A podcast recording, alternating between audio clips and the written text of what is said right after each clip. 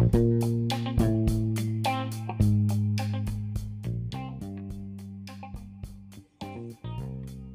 my name is Mark Levine, and I am a middle school teacher.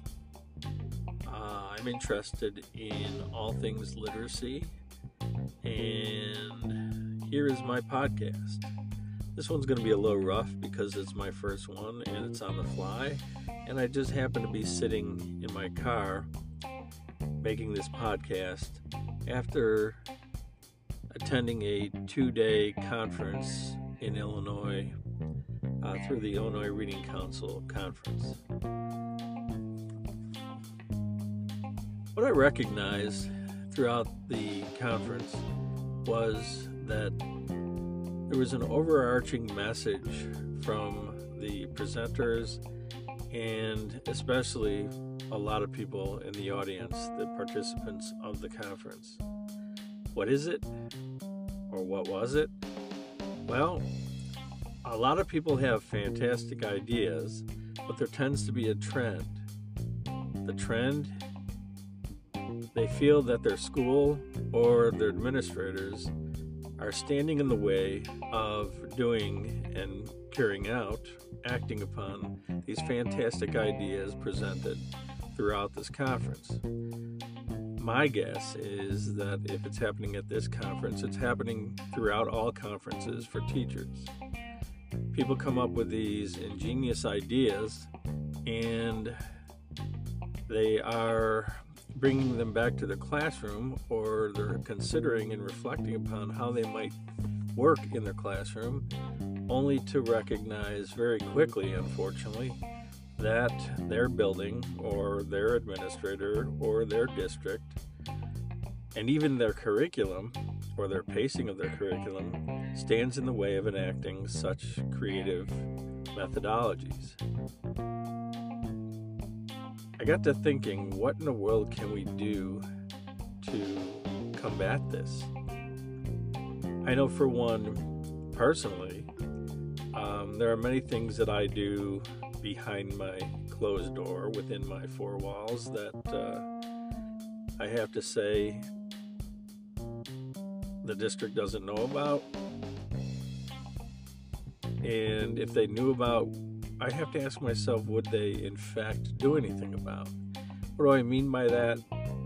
Well, there's certain methodologies. For example, some people use a workshop model and some people don't. There are elements of a workshop model that that would work absolutely wonderfully, but maybe it doesn't fit within the philosophy of the, the school or, or the district uh, or, or the, the administrators don't believe in it and if during an evaluation formal or informal uh, they might take issue with it because of the style of teaching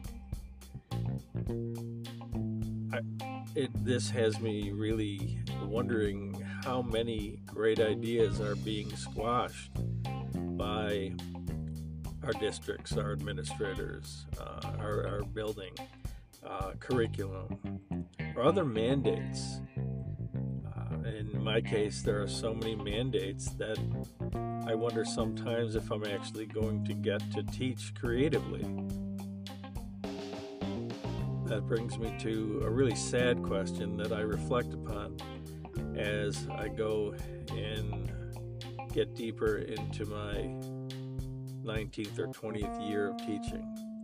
And that is Is my creativity gone? Am I just teaching to the test? Which, quite frankly, makes me sick to my stomach. Am I just teaching to the mandates? Conversely, I want to ask myself Am I having fun? Am I truly practicing the art of teaching? if I'm not practicing the art of teaching, a true art, as we all know as teachers, there's a talent. There are people that are teachers that are born that way, and there are people that no matter how book smart they are, how many classes they take, what grade schools they've graduated from, there are some people that are just not cut out to be teachers. There truly is an art to it.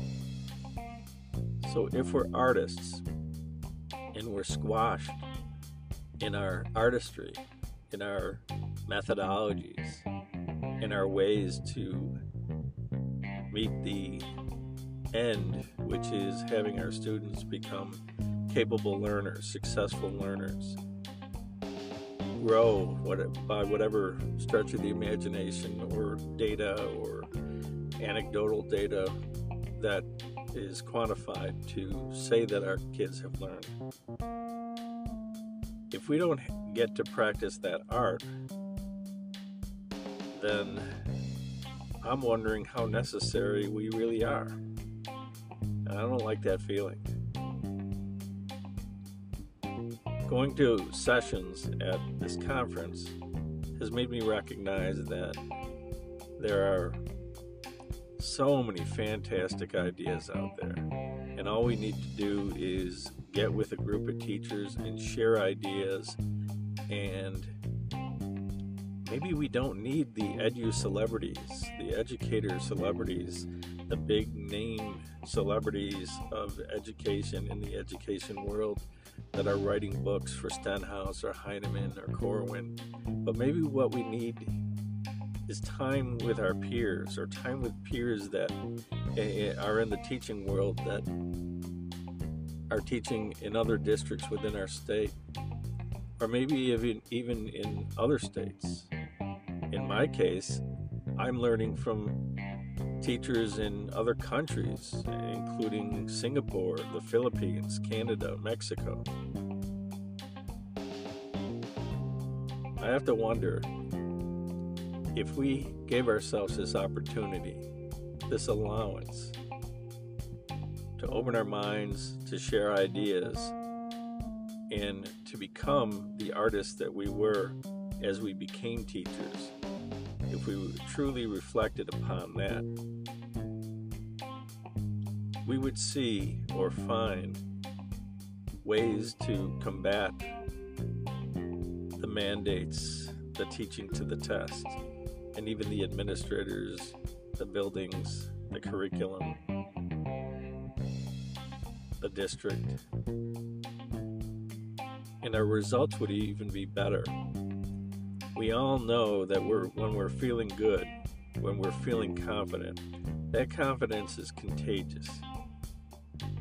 If we feel like we're just going through the motions, our kids are going to feel it, they're going to notice it. They smell when we're having a bad day. They smell when we're just going through the motions. And in my case, my kids smell when I'm teaching to the test. Luckily, that happens very infrequently.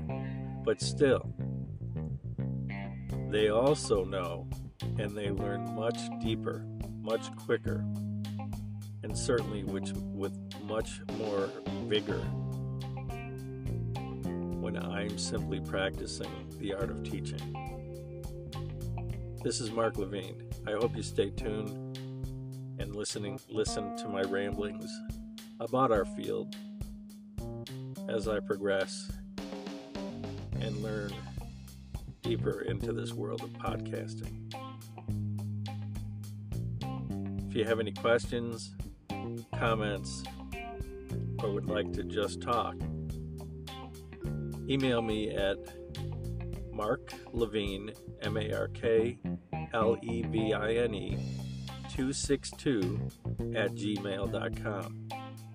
My name is Mark Levine. Have a great day.